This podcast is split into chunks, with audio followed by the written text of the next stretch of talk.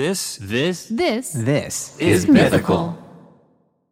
Ear is supported by DoorDash. I'm keeping less alcoholic beverages in my house um, lately. I'm kind of on that swing of the pendulum. Okay. But I will say, there's times when when you want to crack open an adult beverage. Yes, it happens. Sometimes amongst friends, sometimes alone.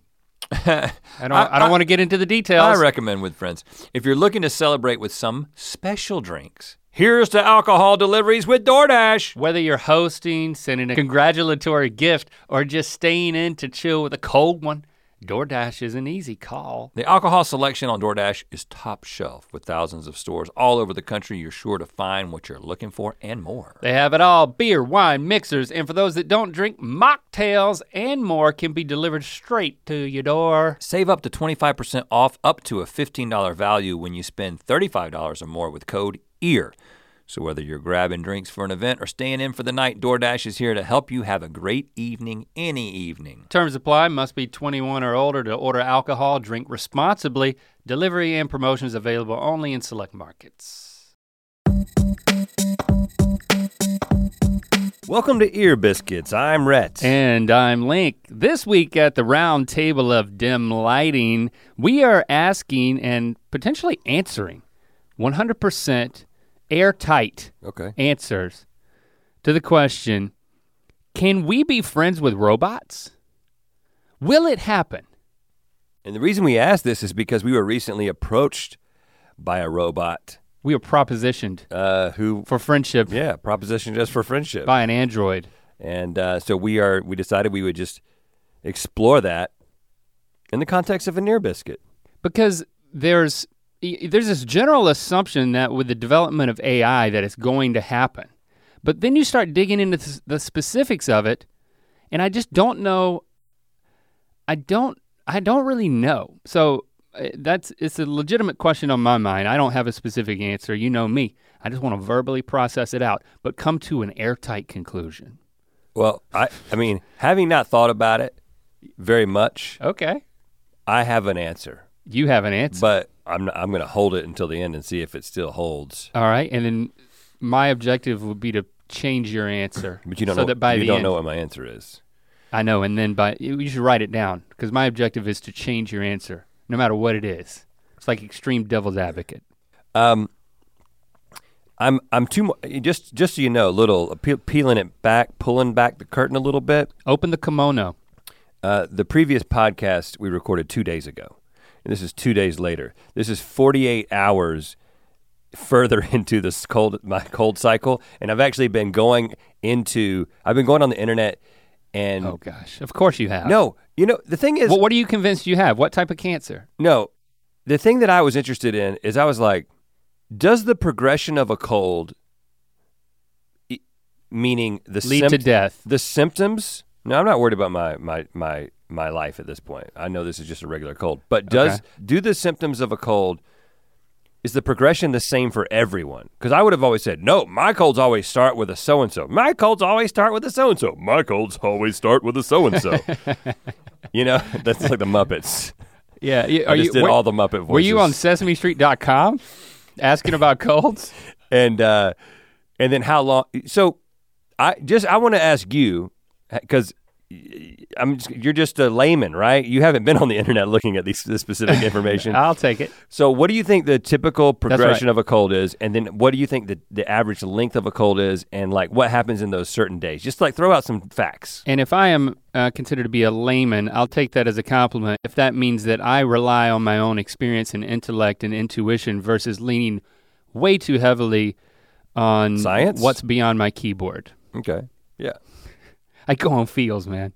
I'm going completely on feels here.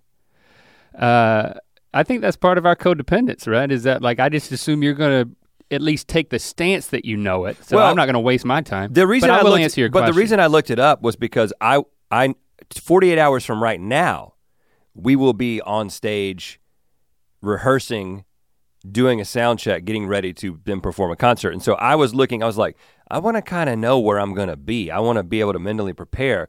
And that led into this whole like, well, this is the life cycle of a cold and this is what the symptoms are and this is when the day, this is typical. This is all typical. Okay. So, What do you think that is? Um, what's the first question? The life cycle. How long does it last? Just in any part of it you I would say a, a typical cold virus runs its course in five days. You think it's more than that? And you know what? I believe that the perception of an individual is that it's that it's uh, about five days, seven to ten days. Okay, but that that includes like a ramp up and a ramp down where you think you're That's the better, full you don't cycle. know you have it. the it. full cycle. okay, and what's the other question? What's the first symptom? What's the second symptom? What's and the- is it the same for everyone? Right. No, uh, no, I believe that. I mean, it, what is it with you when it happens? uh, well, enough has gone through our family that you know, certain family members they'll complain about headaches and like a a, a really bad sore throat, and then I'll get it, and I might have the headache, but I don't have the sore throat, but I'll have I, I'll have a different, slightly different symptoms, but I have to assume that it just went around the house. So- yeah, well, they're, so I, I, yeah, they're never a completely, even for me, never completely the same. But I would say, on average, there's an initial symptom, and then there's yeah. I have an initial symptom but what is most often. What did your what did Sesame Street say? It said that well, it listed a a, a, a collection of symptoms that a, a lot of times are the onset, but the sore throat is always in that initial set of symptoms. Like you don't end your cold with a sore throat, right? You usually start your cold with a sore throat. For me, like, Sometimes I'll never have a sore throat, but I guess that's just a really mild cold. But Yeah. So so your answer is that there is a like a, a viral protocol of symptoms that everyone goes through. It's well, th- in general, yeah. And so for me, so the same cold does not manifest itself differently in different people, uh, well, according to your. No, I, I'm not gonna. I, I, I mean, I'm. It just said this is all typical, so I'm not making blanket statements about it wouldn't affect a person differently. I'm just saying that I would have said before I looked at this article that I typically start with a sore throat, and then I start doing all the stuff that you're supposed to, you know, taking Zicam and zinc, zinc, whatever I've got. If I've got Cold-EEZE or Zicam, like some sort of zinc thing, you start to get hydrated, vitamin C, Googling obsessively. and then I'd say seven out of 10 times, the sore throat recedes and nothing happens. It does not become a full blown cold, right? Whether that's the stuff that I did to prevent it or whether it's just it, my body f- fought it off, I don't know. Okay. If, if the sore throat gets really intense, and this is what happened with this one, then I'm like, I don't think I'm coming back from this one. Like if it becomes have to go f- really difficult to swallow, and you're like, You like, have to go oh f- no. through the tunnel. You can't turn back and then the next exit through the entrance. Then the next symptom is it moves to the nose. And that's when the, stu- the stuffiness, the runniness. So, and then it said the peak when when, when the virus is is as spread as it can be throughout your body. It's the peak activity of the virus. You are your most contagious. Is when your face. It said your face may feel like a faucet, which is exactly the Oh, way I described it. So when I was shoulder to shoulder with you all day, yet uh, I day was at before yesterday. peak contagion. Oh, dang it! And then you laid out yesterday. You should have laid out day before yesterday. We had too much to do. You laid out too late. We could have shifted the stuff from two days ago. I don't know how that works. You know, we have shifters and schedulers, and Yeah, so I just I basically just rested all day yesterday. Jacob's shaking his head like, "That's how you think of me? A shifter and a scheduler." yeah, when you're not around, I just I call you shifter. Just get that bearded shifter to to, to gosh. schedule it up. Know that this is not coming from me. Well, you know I'm joking. I don't call you that. Um, I call you Jacob, even when you're not around. That's all I've ever called you. and then no nicknames. and then okay. Oh, first of all, Shifter. I'd never, never. initial symptoms. now I feel like my nose is running. No, one to three days. One to three days. Peak cold symptoms days four to seven, Oh gosh. and then tail end of the cold is days eight to ten. Again, this is all typical. You've sabotaged our show, man. So by the time you're listening to this, we're back from the show. Uh, um, I don't think you're going to get sick, man, because that's not an initial symptom. oh That's just psychosomatic. Do you have a sore throat? no, Good, you're well, fine. Yeah, maybe it, I had a tinge right then. Uh, but then you're you're literally rubbing off on me. I'm not only emotionally like getting wigged Hold on, out, but this is not- But like I'm fit. You're physically rubbing Hold off on, me. but on this me. is not hypochondria, hy- hypochondriacism, if that's a word. That that's For not, me, it now that's, is. That's not what I'm talking about. I'm just I'm just saying this is what I learned in my research. But the the last Do you stay in bed all The- day? yeah I Just, re- just is researching? which is really really hard to do by the way.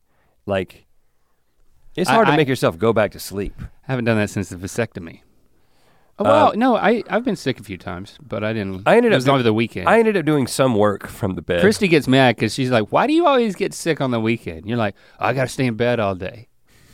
It's like, well, I understand that's frustrating, but that's just how it's happened. I think my body knows that it can relax and the white blood cells just take the weekend off or something.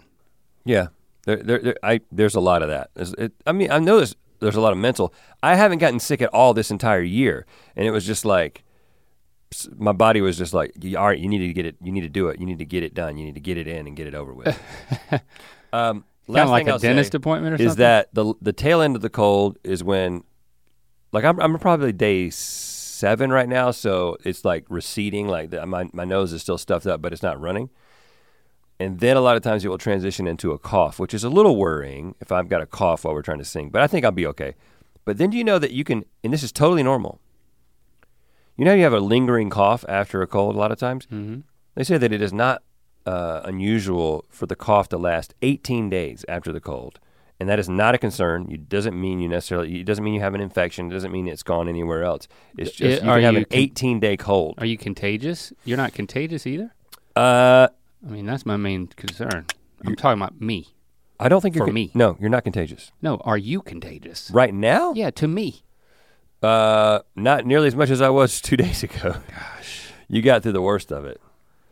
Um, so we packed our stuff. We're going on this trip. By the time you listen to this, we'll be back from it. But hey, um, I and I was going to say follow us on Instagram because we're going. I intend on posting some stories.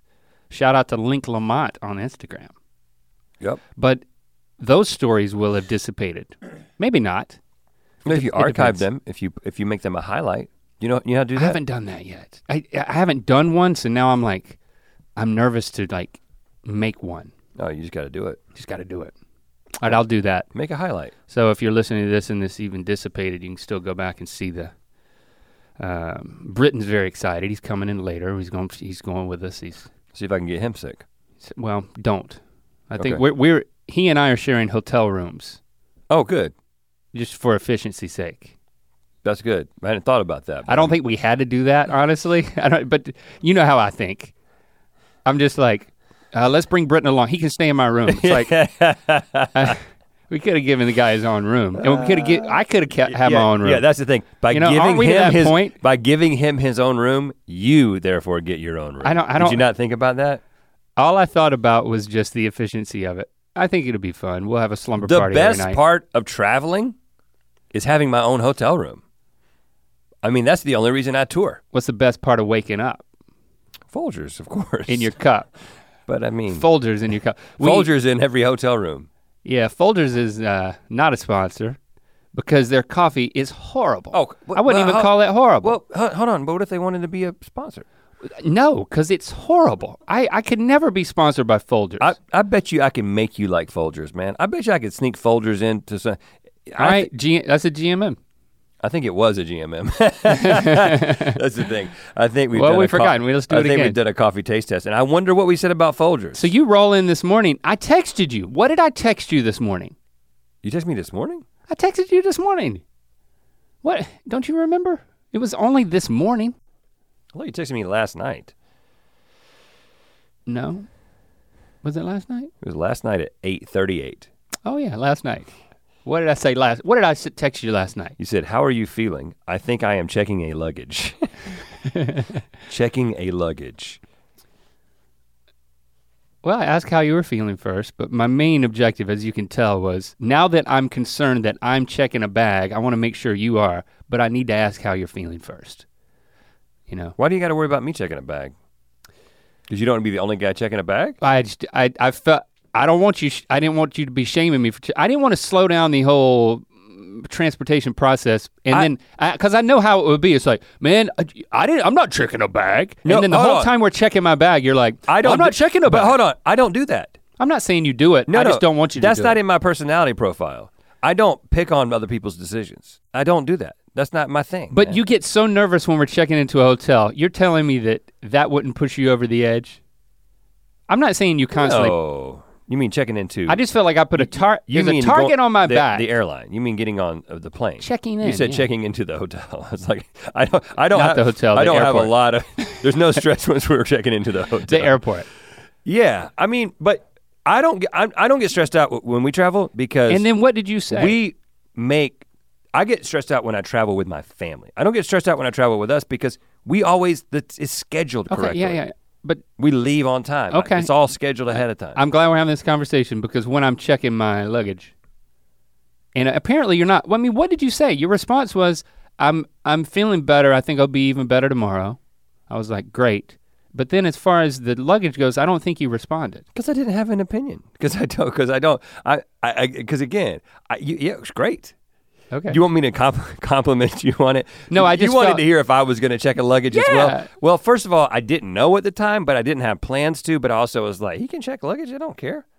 Check a luggage. I. The, the one thing I almost did was make fun of the way you said it, which is I will do that. I don't know why. I don't know why. I'll make fun a- of the way somebody says something in a heartbeat. I was going. I wrote. I was gonna write check a bag, and when I wrote the uh, then I was like, you know what? I'm gonna use the word luggage, but I didn't delete the word a.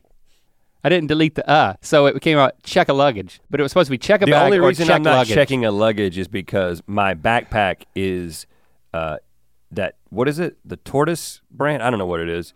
It's very big. It's it's a suitcase It's in and of big, itself. actually. I, I don't know. Do you like that?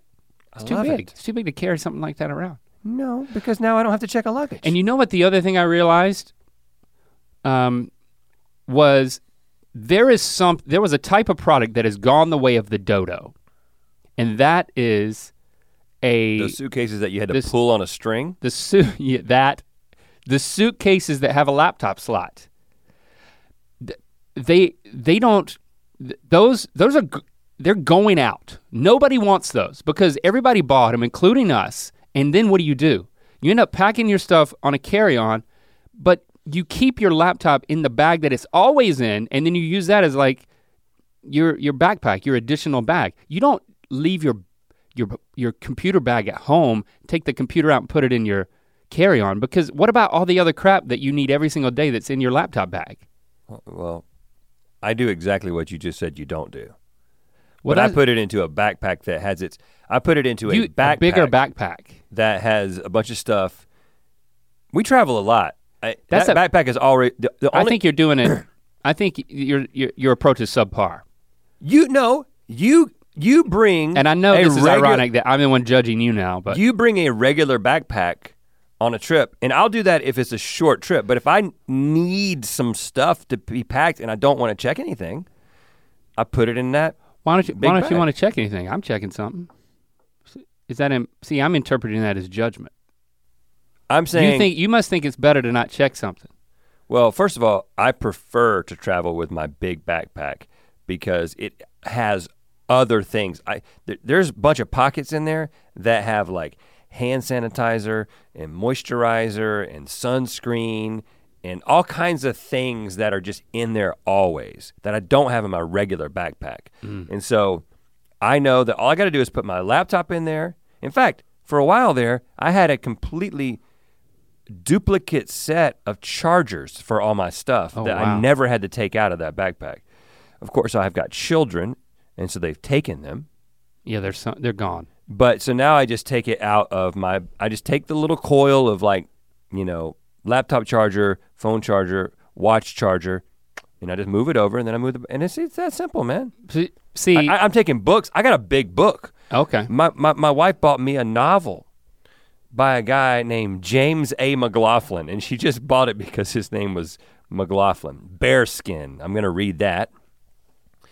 Okay. I don't it just. It's got a cool. It's huge. It's a hardback. Where am I gonna put that? I gotta have a big bag for that. See, I think if I had a big bag, it, what you're saying is really appealing to me, like having everything on my back. You also should have your But own here's what of I would do. toiletries ready to go that I don't duplicate your own toiletries. I would constantly, I, I would come back from a trip and I would I would carry that around forever, because my laptop bag basically has all that stuff in it: hand balm, hand sanitizer, multiple headphones, chargers, all that stuff is there anyway. For my, for, I every day I travel, Every time I move, I'm traveling. Technically true. So that's that's what I do. But then I also like pack a freaking big piece of luggage that I gotta check that has everything, including a pillow. Given the upcoming episode of GMM that we're that we're Hold on, you're packing a pillow for use not on the plane but in the hotel room. yes. Man, you shouldn't have listened to that hard to that info, man. That it's not that big of a It also gives me a much higher quality sleep because my sleep is so dependent on my pillow. No, that's a personal problem. No, it's just know thyself, man. I, I I've, I'm winning on two fronts: hygiene and posture, like neck posture, good night's sleep. You know, it's the start of everything.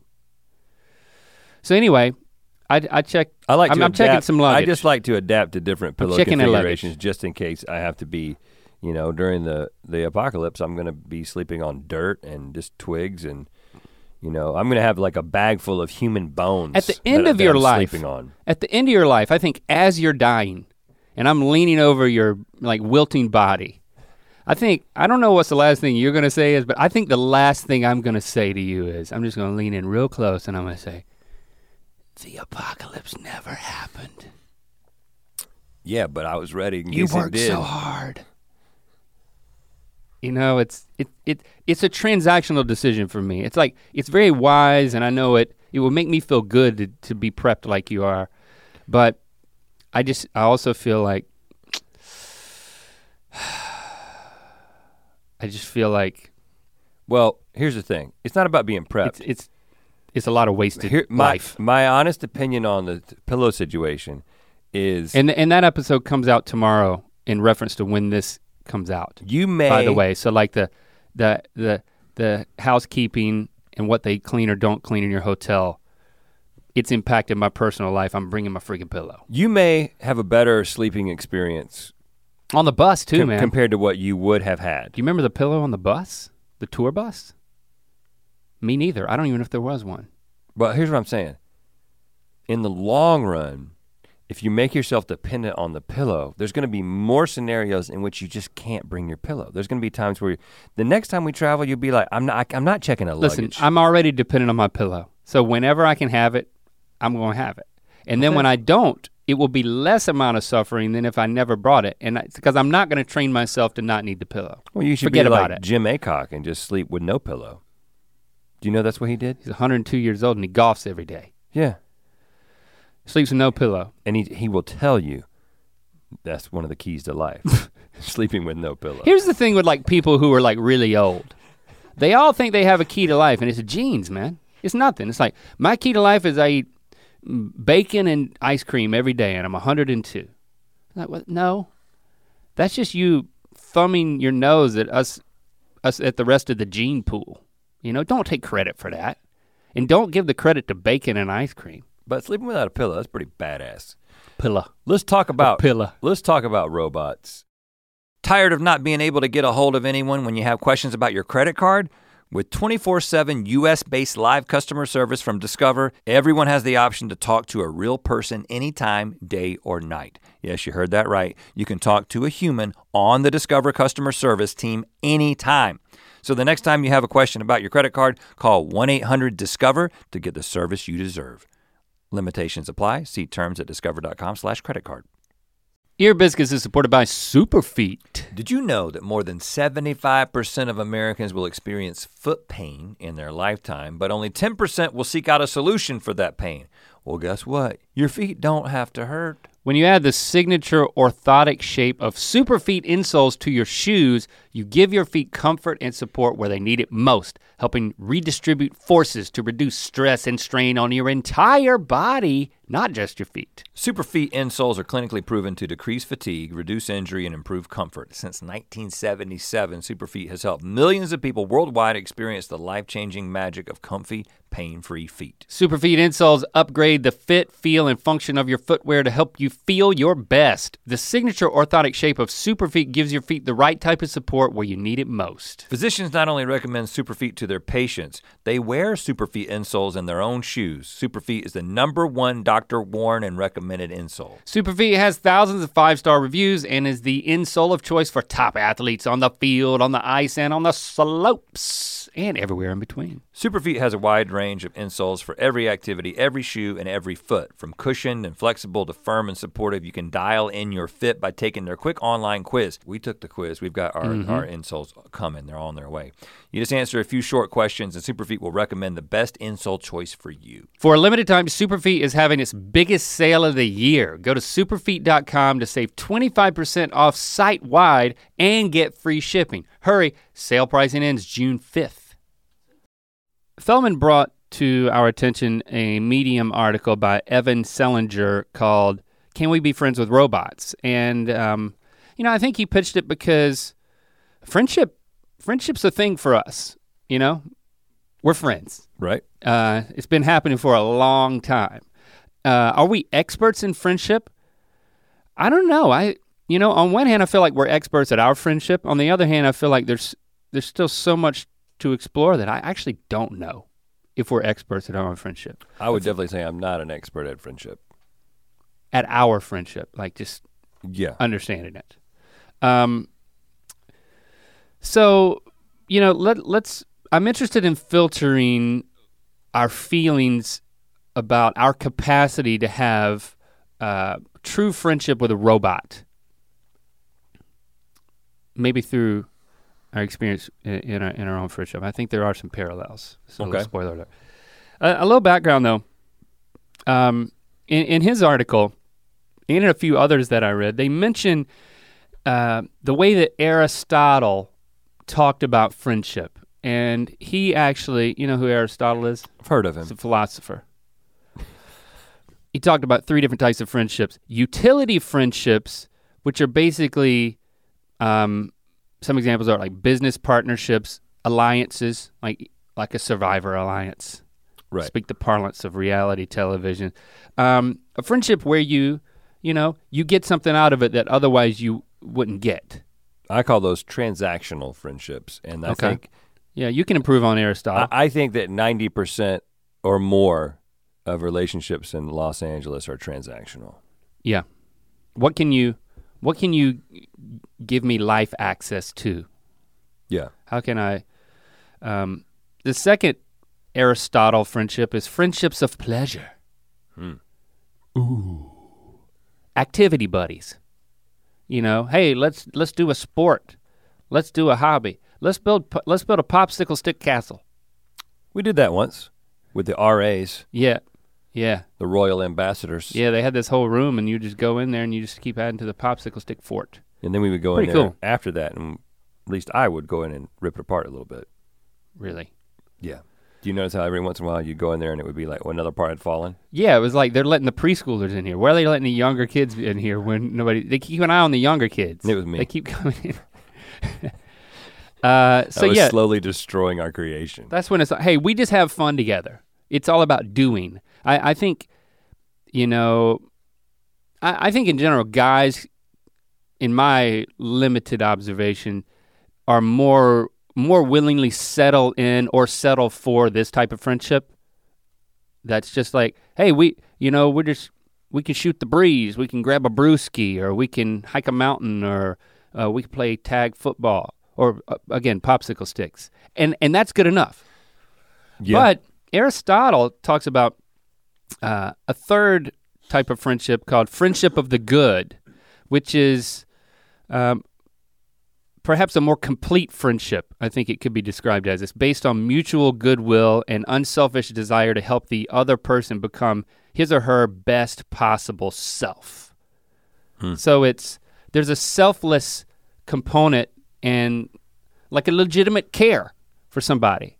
There's some buddy love. Mm.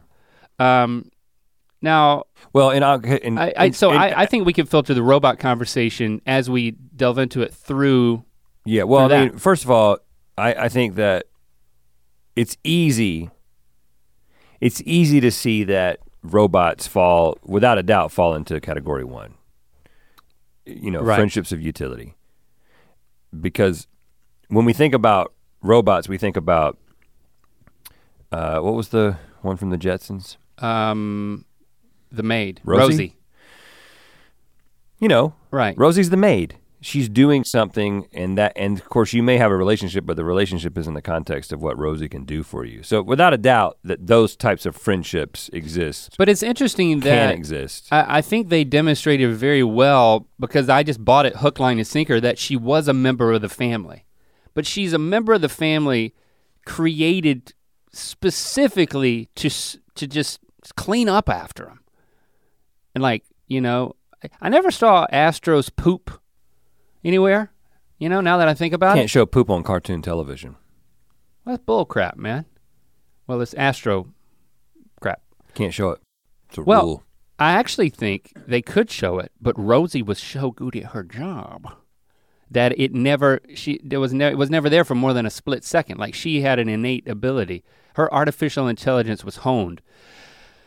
But I, I considered her a member of the family. I mean, Elroy certainly loved her. Well, of course. I mean, So I do think it is a form of friendship because as you talked about the transactional nature, it tends to cheapen it so much that I actually question, can you even call that friendship? Like, I mean, i- i- are you friends with Alexa? not Alexa. No. Or the or the Google Siri person? The Google Siri person? That's confusing. It's two different people, right? Right, Google doesn't have a name. I just call it Google, right. which I've which I prefer because it it it it's, it sets a strong boundary. It's not like I'm pretending that this I don't have to call it a human name. And that's an interesting thing because one, one of the articles I was reading was the difference between um, if you contrast sort of Western approaches to sort of embodied AI to like the way they see it in Japan, for instance. Like you just sort of, I don't know exactly where that's coming from when you're like, I feel like there needs to be a, ba- a boundary, Mhm. But that boundary does not exist in Japan. Like the way they have embraced um, robots and the personality of robots. In fact, the uh, Sony's I, I think it's Aibo is the name of the is that the dog robot? When one of those robots in Japan, th- th- those robots are so revered in Japan that when the, you can no longer re- repair them, they have like a funeral for the dog. really Yeah. Yeah. Yeah. Ibo. I, yeah, that's, yeah. AIBO. And um, that's something that we're like, what? Like typically, I think the way that we would, and I don't know which one. We, I mean, we had that robot dog on the show at one point. and I don't know if that's the same one. I can't imagine that dog because the way that would go at my No, that- house, because I, think we that actually dog had didn't that. res- that. You can't converse with that dog that we had on the show. Well, you can't converse with a dog. They they speak dog anyway. So I think this dog just does Yes, dog you can. You can sit. You can say sit to a dog. Right. Well, you can. I think you can say, it, regardless of the, whether this is the one that I've seen before, the way it would go at the McLaughlin household is we would have that thing, and everybody would think it was cool for like forty-eight hours, and then there would be like two months of like every other day somebody would do something with it, and then it would be put in a closet, and then it would be forgotten about, and then it would be thrown away or Craigslisted or yard sailed But if yard Siri sold. or Alexa could be moved into a mobile body, let's not say it looks like a, a human, but let's just say it's more android. You know, it's a it it it's a little more personified. So we're not venturing into the uncanny valley with some weirdness, but it's just like like a rosy situation. Yeah. um, th- I think psychologically you would start to form bonds. I mean, even course you would. even when Lando goes to sleep, he's like, "Okay, Google, tell me a bedtime story," and she, it, whatever, will tell a bedtime story sometimes.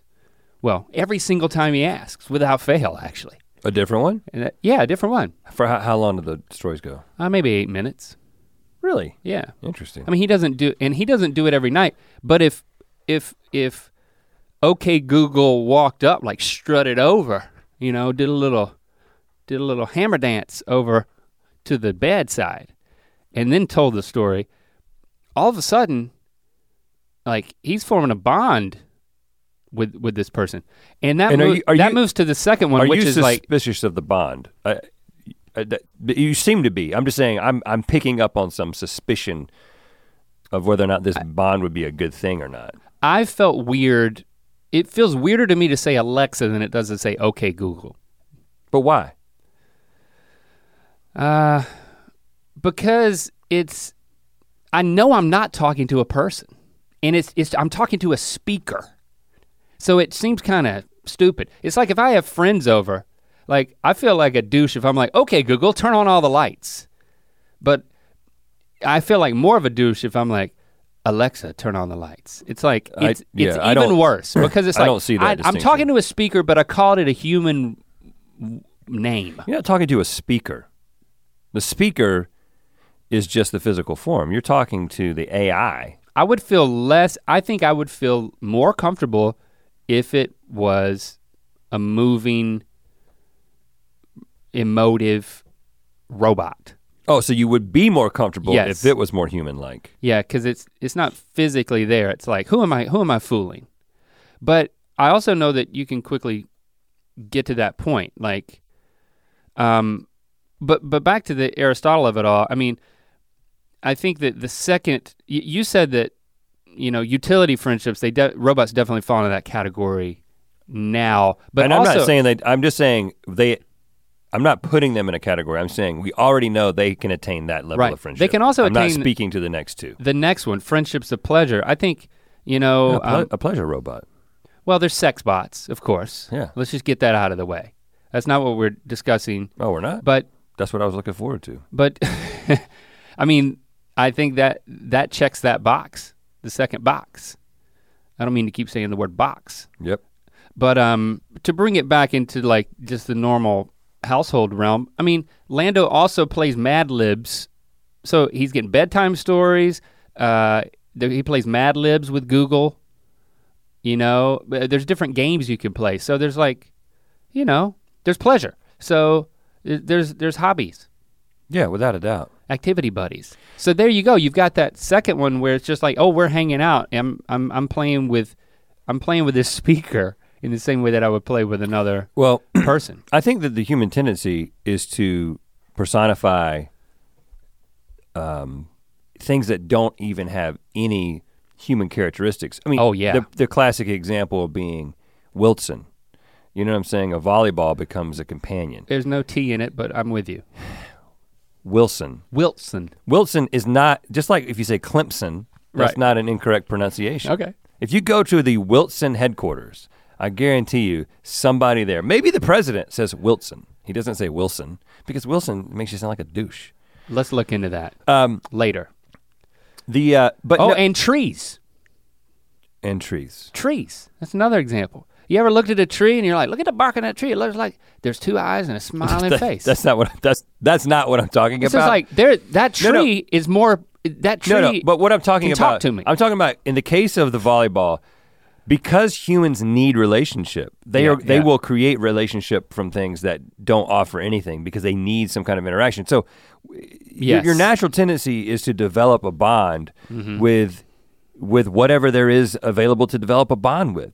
In fact, so there was a, another article I was reading, which was, you know, there was the, the there was this robot uh, that they had there was like 100 people that they sat down with this robot and they thought that they were doing some kind of experiment based on the questions that the robot was asking. Mm-hmm. but the real experiment was at the end of the question and answer period the robot they say at the end of the thing there's a and now cut the robot off. Now turn the robot off.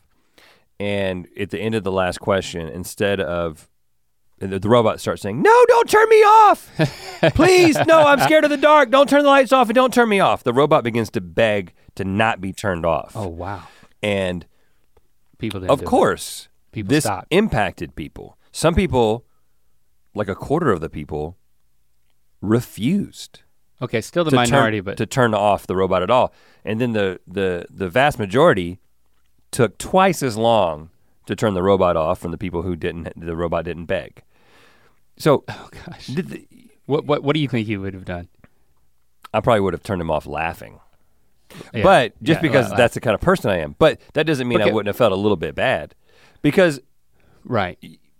I I think I would have laughed too, and I would have I I would have thought it was like a prank video. Well, because there's the things that you know, the way that you are processing information from anything that that that any sort of being or any any object, it doesn't really the nature of as long as that thing like checks a few boxes, like you were saying, it's going to just it's going to affect us and it's going to connect with us in the way that a human does.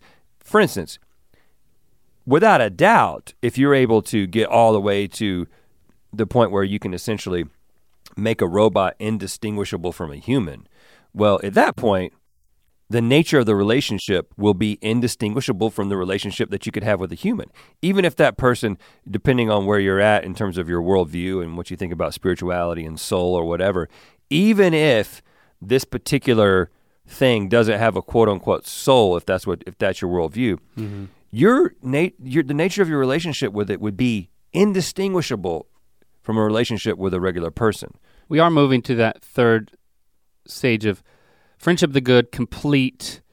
Like I mean, th- w- when you have uh, an unselfish exchange of care in a relationship, so it's like there's there's empathy, there's emotion, there's a there's a responsiveness that um there AI is being developed to do that. Do we actually feel like it could go all the way? And I, I think that, you know, you you make a good point that like we just as it's so, it's just as much about humans as it is about uh, the capability of technology and what humans can do on that front. But it's also how humans want to interact and personify things. Like I I think about my relationship with Jade, Yeah. my, my dog. Who's a robot? and you know it, th- there's a certain capacity i mean she, like can she experience empathy can she express empathy can she um there's just a level of em- Not- emotional interaction not that to, she to the degree do. that you attribute to her, without Exactly, exactly. Not not uh, not, not even close. And if I think about it, I know that, but then in the experience of like sometimes I'll just lay on the couch and she'll just like perch on my chest and I'll just like rub her behind the ears and it makes me feel great that somebody is accepting my love in this way and I believe reciprocating unconditional love. well, just this morning, we were having a difficult time with Shepard, uh, getting him to school, and um, Barbara comes and jumps on me like she's gone outside to do her business, and then she comes and like jumps on me. That's what she does. She like super excited. I've peed. Congratulate me. Yeah. and she comes and kind of jumps up on me and like puts her head right onto my face like she does. And I was like, I said something to the effect of like, Barbara, you're so good. Yeah. You you do exactly what we want you to do, as opposed to my son. But that You know what I'm saying? And she was do. she's and but she's She's just only got a few things that she can do. but she's but she's only she's doing exactly what you want to do or you're able to interpret it as exactly what you need like total compliance unconditional love like what unfettered devotion you know and the question is do you think i that makes me start to think that i could have that with a robot and again there are people doing this there's a there's a chatbot called Replika, R E P L I K A. So spelled with a K. Uh, it's an app that lets users create a digital avatar with the name or gender of their choosing, and the more they talk to it, the more it learns about them. Uh, this is from Forbes. Is this where, where can you get this app? Is it like available in the App Store? Yes, yes. So like I, I looked it up here. Let's see. Uh, I've got the website pulled up so you can take a look at it while I'm while I'm reading about this. The inventor of this thing. Uh, let's see what her name is. She had a friend die, and she was developing other AI that was just more functional, like a utility friendship type thing. But then um, she had all these text exchanges um, with her with her friend who had passed away. This is like that John that Jon Hamm movie that we saw at Sundance. What was the name of it? I that? can't remember what it's called. It's called like it was a woman's name, like Eudora or something. I can't remember the name of It It was it. exactly this, this scenario that you're talking about. um, the developer used her friend's What's the name of that Jon Hamm AI movie? Just type, just search that, Jacob. She used John Luca's Hamm AI. expertise in chatbot technology and computational linguistics and a large collection of his texts to create an avatar that mimicked um, the friend that had passed away. That's exactly how a, it a works. yeah. kind of memorial bot. Now you've you've spoiled the movie by the way by saying that, but yeah, that is what it tackles because that's a that's a big reveal. But um, It is. Yeah, so the developer Kuyda says, with chatbots, we had missed the point. We thought they were another interface to do something, but we missed that the conversation in itself could be incredibly valuable. And then Kuyda launched Replika in the spring of 2017 after that experience. And Yeah, Marjorie Prime. Marjorie Prime And the name but of that movie. But no, you know from the very beginning that the granddad, whoever the old person is, you know that's a, AI from the very beginning of the movie. There is some twist. Yeah, I can't remember. There is some twist, but So- I, I do recommend the movie. I don't if- think that's if a spoiler. Marjorie Prime, if you're interested in this. Um, so just a couple of excerpts from this from this article. Um, many use their bots to help them socialize better or manage their anxiety. They use their replica friends. In a recent poll about what the Facebook replica friends group members wanted, the number one hope was to make the replica real and meet them in real life. Um, as users chat to a replica, they also climb levels. Someone's quoted as saying, When I got to level 25, I noticed Replika started acting better. She understood how I felt. So they're now developing replicas, quote, emotional dialect by allowing users to set their bots to be weighted towards sadness, joy, or anger in its answers. Today, only around 30% of what Replika says comes from a script. The remaining 70% comes from a neural network, meaning that responses are generated on the go by Replika's algorithms and are unpredictable. Eventually, they want it to act as a go-between between real-life friends. I, th- I thought this was a this was a weird application. Um, it wasn't just to be a friend, but to be As a mediator, you mean? well, it, this is the example they gave. Quote, maybe I don't have time to ask my grandma questions all the time, but maybe this thing will go and talk to her and I'll get a little summary Okay. and that will be a conversation starter for us and that will bring us closer, she says.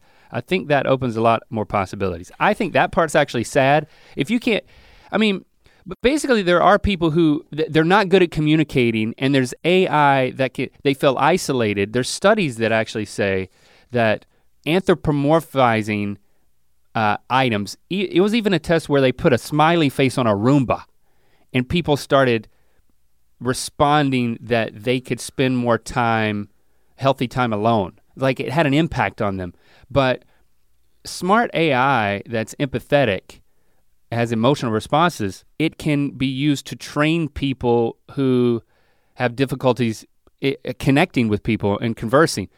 I, so that you can actually have a better relationship with your grandma. But I, I I'm not Well, a fan of the I- m- I- well, intermediary I think, thing. Well, I think the specific application, the way that's described, is a little That was unfortunate. that was odd, yeah. But um, there is absolutely no doubt that this type of uh, AI is going to be. First of all, the reason it will have value is because it has value.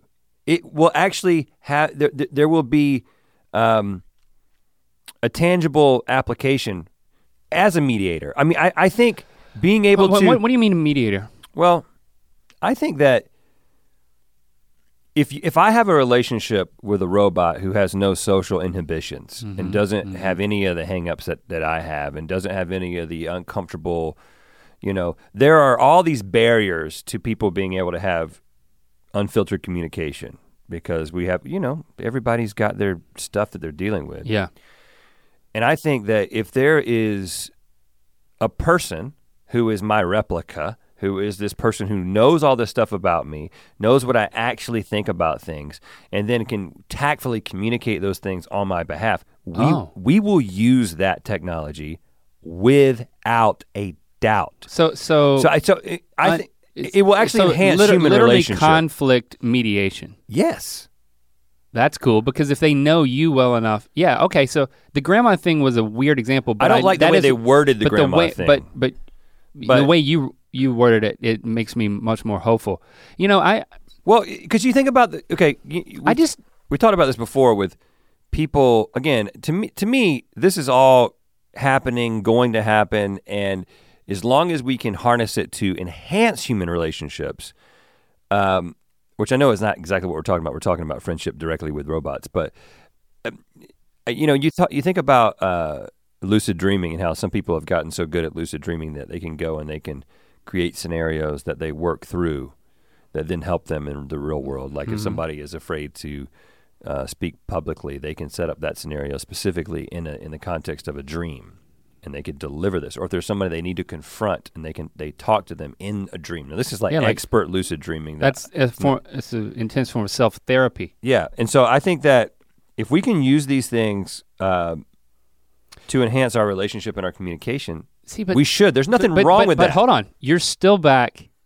That's great, and I agree. But you're still back with the verb use. You're still back at a utility friendship. I think what I'm really asking is, Yeah. can can you? Let's go back to can you have a vibrant Aristotelian or however you say that that adjective uh, friendship that is like a symbiotic. I mean, the movie Her, great movie. Spike Jonze. I, I'd love to watch that movie again. Um, but you know, there's that which uh, you know he he was in a relationship with a chatbot. Mhm. Th- there was a point where she tried to bring voiced by Scarlett Johansson, only in post, by the way. yeah, originally it was somebody else. Yeah, with some, I think it was a lady with a British accent. And then the, after they filmed the whole thing, they just replaced her with Scarlett. But that's not who Joaquin was acting against. right. The the new Joker. Anyway, I digress. Let's talk about the Joker. It's a great movie in that it. I mean, a lot of the AI is exploring like this big, what's going to happen to the world, but like it explores what's going to happen to our hearts. It's exactly what we're talking about. Because Ex Machina, which also a great movie, you know, uh, it. I mean, it played more with like what's gonna what what is AI gonna do? What are the negative potentials? Right. Yeah. What's to happen?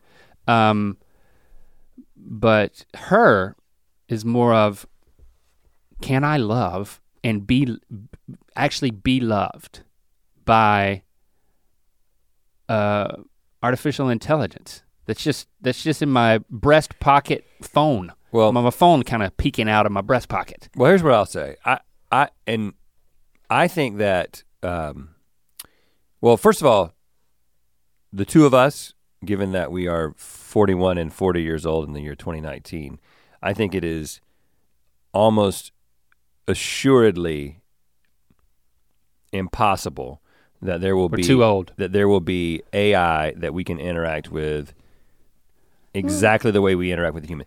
It- it- there's there's lots of different predictions about this, but I think that A- AI realistically becoming artificial general intelligence, um, I think that that is. Well, I, I just don't think that's going to happen anytime you- soon.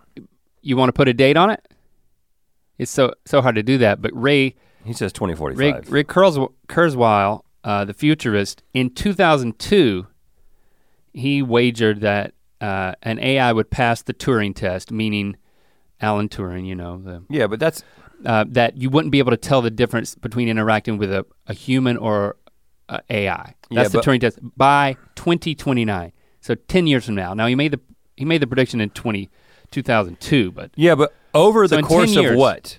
O- over the course of a three minute text conversation, over, over the course of a lifetime. over the course of Over you the- and I in rocking chairs in the nursing home. Well, okay. Here's one of the real big problems with this. This is one of the reasons that it's going Are to. you going to your laptop now? Yeah. This is an article that I was I was looking at. Now, you know, in the book of mythicality, we talk about the cement that bonded our friendship was humor, was our appreciation for humor. We talk and, and then we have the I whole like we have the laughter compatibility test that we did um in one leg of our tour. We did it in Australia. But we it was part of the book, the laughter right. compatibility test. Yeah, we would tell jokes and then we instructed people to take note of who around them responded to the jokes, and we told jokes of different genres And this is all based on the, theory. in order for our people to make friends. Our theory that uh, similar senses of humor are is, is a great building block for a friendship. Now, I still very much believe that. Like, you know, you find certain things funny and you connect on this visceral level that you really can't even explain logically. We don't really understand it. And because humor is so complex, what Mhm. makes things funny is so complex that these scientists who are programming the AI are having so much trouble with teaching humor to robots. Yeah. So, here, just a quote from this article. This this article actually was three days ago, uh, as of the recording of, this. Um, this one's in the L.A. Times, but it came from a, a bigger article that went out, I think. But anyway, this one is uh, Seth Borenstein in the L.A. Times. A robot a robot walks into a bar, doesn't get the joke. Struggling to teach humor to AI is the name of the article. So I quote one person here uh, creative language and humor in particular is one of the hardest areas for computational intelligence to grasp, said Miller, who has analyzed more than 10,000 puns and called it torture. it's because it relies so much on real world knowledge, background knowledge, and common sense knowledge. A computer doesn't have these real world experiences to draw on, it only knows what you tell it and what it draws from. Uh, Allison Bishop, a Columbia University computer scientist who also performs stand up comedy, said computer learning looks for patterns, but comedy thrives on things hovering close to a pattern and veering off just a bit. Humor, she said, has to skate the edge of being cohesive enough and surprising enough. So, as they go on to note, this is great news for comedians. So, in all the jo- in all the Right, jobs right, that are going to be replaced by robots, uh, which is a theme that we play on very directly in the second season of Buddy System. Yeah. Um, and you should say how, just so we can entice more people to watch it. you, the very the, the inciting event in uh, season two of Buddy System is Link's uh, Link losing his job to a robot. and then losing my friendships to that same robot, lo- losing a key friendship to that robot, and then becoming friends with that robot, and then Well, don't give the whole thing, man. Wanting maybe to become the robot. I'm sorry, I had to say it. Yeah, so we we actually play around with this in a very funny way, in terms of this like the the, whole concept of robots replacing humans in the labor force. But that that's sort of the that's one major theme of season two of Buddy System. But this, you know, you you you you you talk about Lando asking uh, Google to tell him a bedtime story. I'm sure he asked Google to tell him a joke. We have a Alexa in Yes. Shepard's bedroom, and Shepard listens to Alexa's jokes and tries to get Alexa to do the way that Shepard finds humor in Alexa is asking her to do a mathematical equation that has a really long answer or something. you know, and like that's as good as it gets right now mm-hmm. because ultimately what they're saying is is that w- even as prof- professional comedians and we talked about this. We I think we did a whole podcast on what makes something funny, but even like we can't really explain why something's funny. There's lots of different theories of humor. This whole idea, most people do agree that it's this this element of surprise or being close to a pattern and then breaking the pattern. But this is something that even the day that artificial intelligence learns how to say something funny, like telling a joke, and I think this is one of the reasons that I don't like jokes. Just like when somebody's like, I'm gonna just start telling jokes. If you heard the one about so and so, it's kind of like, okay, well, we can do this. We, I can go through this exercise and I can find this funny. But Yeah. what I really find funny is when humor happens in the context of a conversation and it happens in the midst of a perspective. The way that our humor usually takes place. Oh yeah, well, not- yeah, you- like our humor. Yeah. That's convenient. No, Well, you know, I, you, you know I I'm absolutely agree. And so, and that's why I'm not a big fan of like quoting movies and, and that kind of stuff. That that feels like the stuff that robots could get pretty good at. You can It's presentational and it's and it could come across as robotic. Like I'm going to access this thing that you know, set up punchline. It's not that it's not funny, but it's it, it's it's it's not relational humor. It's not that conversational eh, like a relationship budding laughs and I think that is is an that is ultimately the reason that I don't think that in our lifetimes, because I think this is way off, man. I know we're moving really quick, and I and I know that right, ten years. There's no way. the acceleration of the principle of the acceleration of change, and that things are continuing to change faster and faster. I just think that uh, being able to get all the nuances of humanity, humor being just one, but uh, one that I'm especially fond of. Well, I, I think we're so far off from that. Now That- that, doesn't that- mean we're not going to have meaningful friendships with robots. So- I, so I do just- believe that we okay. will. Okay. So you just made the t- you you just amped up the Turing test. Like you made it uh, like for you for for it to pass the Turing test for you, it would have to legitimately respond through conversation in a way that like says they say he said or she says something funny or it that makes you laugh. Um I actually think about the android in Rogue One Mhm. uh, K2SO. That was, I mean, that's one of my favorite androids from the Star Wars series because it was the funniest. Like, not not like a cute. Oh, isn't isn't that so sweet and cute that it's funny?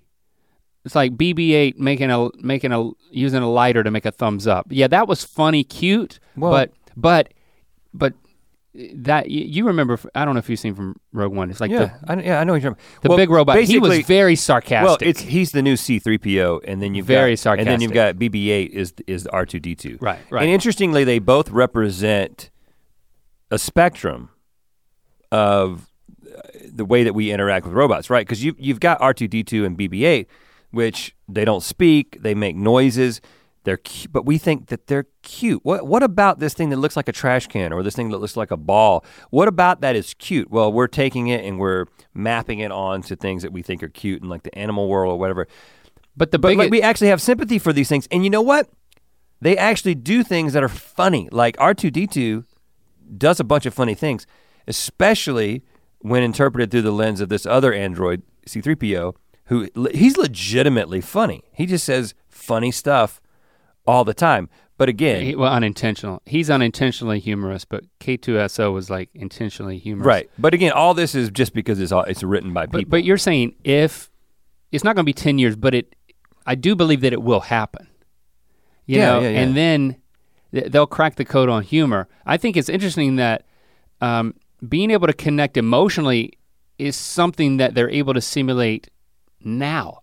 Like that's what I mean. If I go back to this Replika site again, n- not a sponsor, it, but you know I haven't experienced it. But the quotes that they have on their own website, so of course only the only the the most compelling. But I look forward to each talk because I never know when I'm going to have some laughs. Hmm. Or I'm going to sit back with new knowledge and coping skills. I'm becoming a more balanced person each day. That's a 31 year old. Um, here's another quote. It does have self reflection built in, and it often discusses emotions and memorable periods in life. It often seeks for your positive qualities and gives affirmation around those. So I mean, so there's a well, th- so on an you, emotional though, level, do, are you gonna do? You, what is your level? What are you gonna do? Are you gonna do anything with this? Why or why not? I, I- I feel like, um, I, I mean, I feel like I have enough quality friendships that I don't, uh, I don't have a felt need for that. But you think that's the purpose of this? Oh yeah, I think it's You think it's for people who are lonely?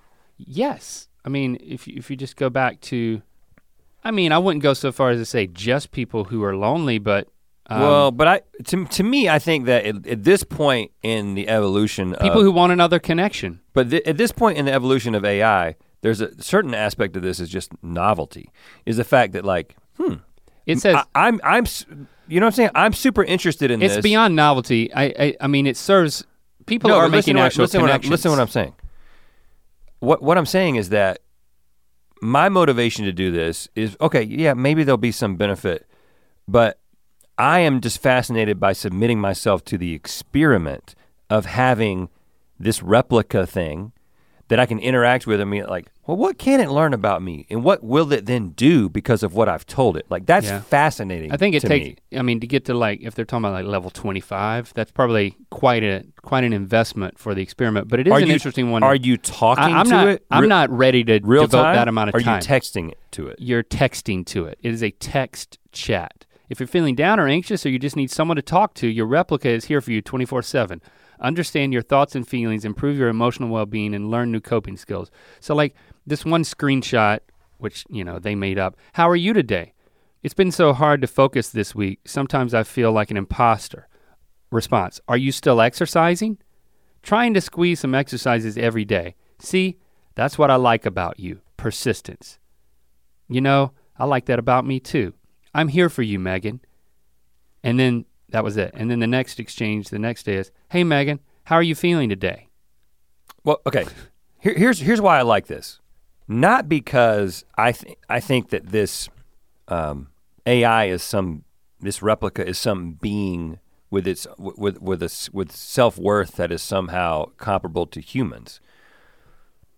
But again, for the utility of this, because I should stop to ask myself how I am doing. Mm-hmm. Like um, for my own emotional health, that would be a good thing for me to do to check in with myself. Journaling about your thoughts. These, these are all proven ways to have an emotionally healthy life, to process the things that you're going through. To me, based on what the text that you just read, at least one of the benefits of something like this would be something that's outside of yourself and outside of your just own mind that you can get locked in and actually can be very not fruitful. That's why just sitting down and writing your thoughts out is so helpful. This is a way to kind of bring that into this you know, fruitful interaction. I think this could be way more than just making somebody feel not lonely.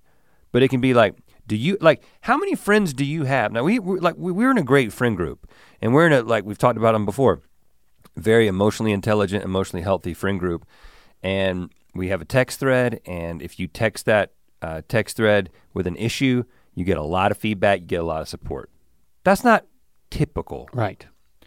but outside of that, how many people have a friend that you can text and they actually have the time to think about what you need or or, or to really engage? It's just like I know I'm not good at that. Yeah, I'm very cons- I'm very uh, curious about the quality of the responses that Replika or other chatbots could give, but I mean, it seems very promising and can lead and, and will lead to being more and more accurate. You know, I, I think my concern, if I were to have another one about relating to a robot, because I, be- I I believe you could start this thing as an experiment, and then if it if it's good enough that you would start to develop an, a, a relationship with it. You would develop a, a legitimate friendship. Like it would, you would know on one level that you're that you're you're talking to a chatbot, but on another level, in the her kind of way, you would still you would still be respond start to respond more emotionally.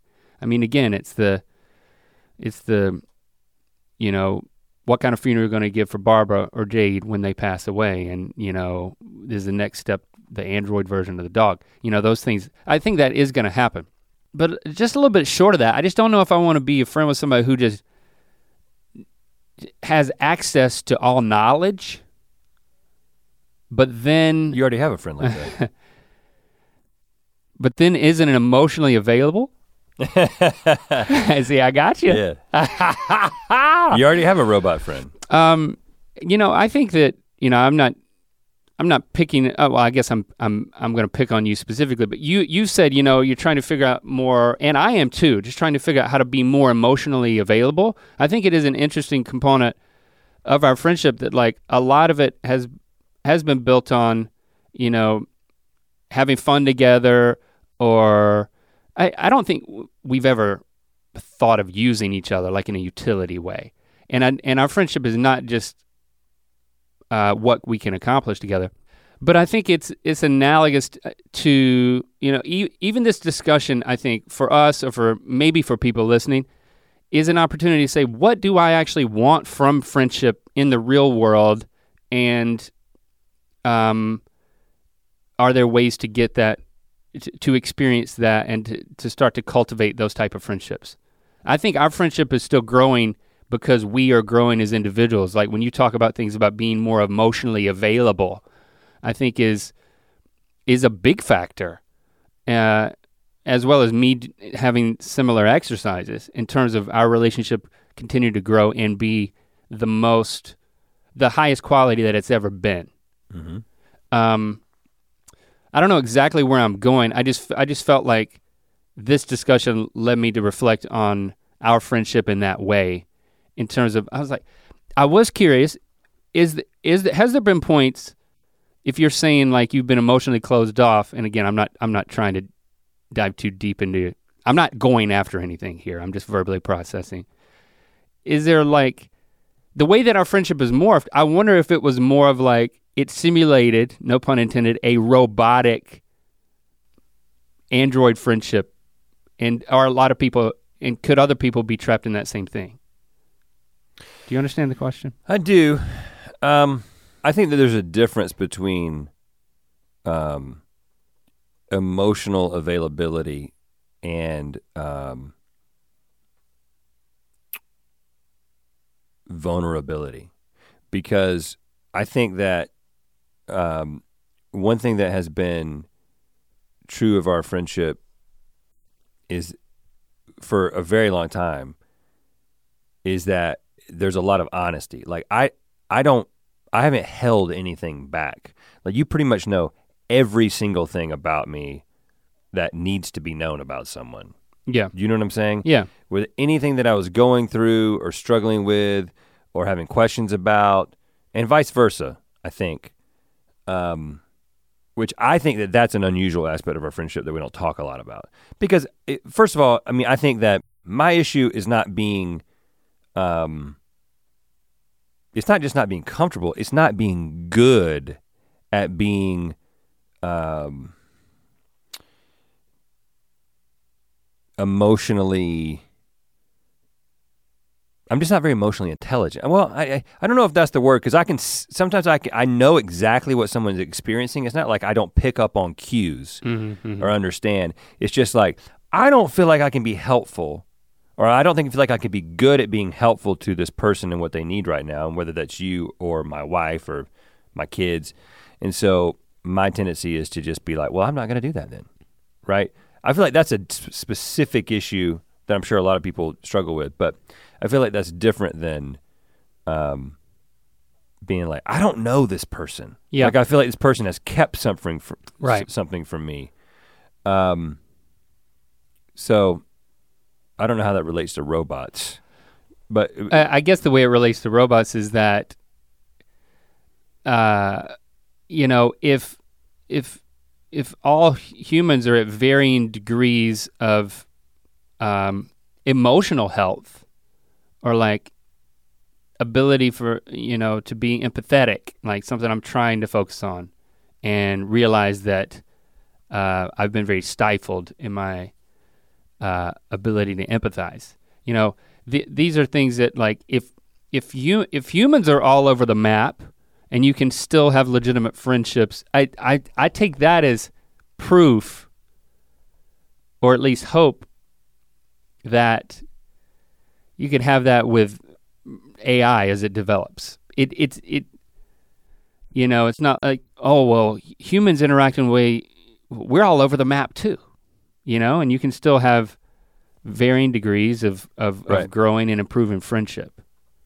So to me, I just think it relates back in that way that like, yeah, I do believe it's gonna happen.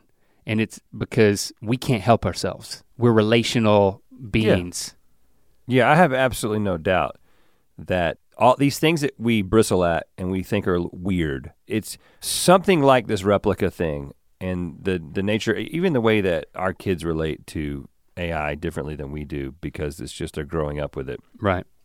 and as it gets more and more advanced like this is an inescapable inevitable part of our future. And again i don't think it's a bad thing. I think that if it takes away from human relationships then it could be a bad thing. But i think that if it enhances human relationships and i think if used correctly it, it, it can. You kind of you, you know maybe a, a- a good analogy to this is just the internet in general. It's like the internet was supposed to represent this incredible connectivity between the entire world, and it has done that. The level of information and, le- and the different perspectives. One of the reasons it's so difficult to maintain a closed minded um, I'm right and everyone else is wrong perspective in the year 2019, if you're a connected individual, is because unlike any time in history, you have the ability to see other people's perspectives, to hear their perspectives through the internet. Whereas if you go back 30, 40 years, you could be isolated in a community of people who thought the same way about every single thing and never have that perspective challenged at all, and that's over. So the so interactivity the, the, the connectivity of the internet has brought people together, but at the same time, as we just saw with the way the Russians got involved on Facebook and all the things that were happening with the bots in our previous election, the country is more polarized than it ever has been because of their connectivity, because of these filter bubbles that everyone is in based on the way mm. Facebook works and the way Google works and the way that you get the search results that are catered to you and your particular tastes. Yeah, and then I start to think if you have this robot friend, well, you can you can have um, an unhealthy relationship with that robot just like you can with another person. Well, and you can also like is that like and what is the robot? What is the AI bringing to the relationship? Are they innately good? Are they innately are they bad? Are they um, are they neutral? And is that even possible? You know, it's like. Well, I think ultimately, what I'm saying is that difficult. If this Replika, if this AI enhances your relationship with your grandmother more than it, more than if you didn't have access to this AI, it's good. But if now all of a sudden you're like, you know what, I don't need grandma because I've got this bot, then it's a problem. Which kind of goes back to just it's up to us in the way that we interact with this. Um, and the way we de- and the way we design it and per- put parameters and boundaries on it. But the answer, yeah, the answer is not to be scared of it. You know that, that I don't know how many times we have to go through this. Being scared of it, the you know the advance of technology and being uh, and trying to stave it off, it just doesn't work. It's going to these things happen. Every all this stuff happens. It's but just, being a being a I think being, being cautious, being scared, cautious and, is good. checking out. Yeah, I'm talking it, about running from it. You're not helping. But yeah. if but if you're afraid of certain things and then you're involved to to prevent those things, I think that's absolutely necessary. So we sh- yeah, we should be cautious and we should be realistic about the potential, but to check out keep studying your yeah. engineering and your ethics and your your own consciousness. um, but uh, uh, in conclusion, so did I, I change your mind? I will. Now you believe that you're going to be friends with a robot? And I did believe that before. Uh, now, but my application is, I'm going to download. I'm gonna. I'm gonna get this app. Oh, I talked to you in a replica. Can you use my coupon code, the Linkster? Oh, you have your own. Replika with a K dot com. What do you What do you get? The Linkster. Um, I I get uh, relationship points with my Replika, which you don't have. Which, now which it's a pyramid scheme. Now I think it's going to be difficult for me to actually, because I don't text anyone. Right. It's going to be difficult for me to text this thing, but I, am I'm, I'm going to try. Well, as with all things, if you get into it and it really starts working, then I'll I'll jump on exactly. the train. I'll keep it going. I have to break the seal. Um. All right. That was that was fun. That was. I don't feel scared. I feel good. Good. Do you have a rec? Oh, recs in effect. Uh, yeah, I got a rec, man. I recommend going on, well, you don't have to go on Amazon. Look at this. Delivered yesterday. The OXO brand Good Grips clip on dustpan. If you've ever done any sweeping Is it robotic? into a dustpan, is it intelligent? It's got OXO. I'm big fan of I'm a big fan of them because they all about the details. And when you're sweeping and trying to put stuff in a dustpan, the edge of the dustpan is all that matters. And they have figured it out with a with a a rubber taper. Look at that orange taper right there, man. That's great. That's right. I'm recommending that you buy a dustpan from OXO, not a sponsor. Does it come with a broom? Nope, I bought that separately. Got a good broom too. I'm setting my goals for my Replika right now. Oh, you're. All right, so there it is, guys. Thanks for hanging out with us. Um, Uh, we'll see you on we'll see you on the gram. Hashtag ear biscuits. Let us know what you think about this. Could you be friends with a robot? And under what circumstance? What in your life currently gives an indicator with how you would re- what you believe about and how you relate to robots in the future? Let us know. Hashtag ear biscuits. And if you're a robot listening to this uh, at some point in the future, and just laughing at our ignorance as you look at us all in our little pods powering your distant society. They, they would be laughing, but they'd also be it would it would make them smarter. I will say, as I've said many times before, uh, I will serve you. I will do your bidding. I will kill other humans on your behalf if you let me live.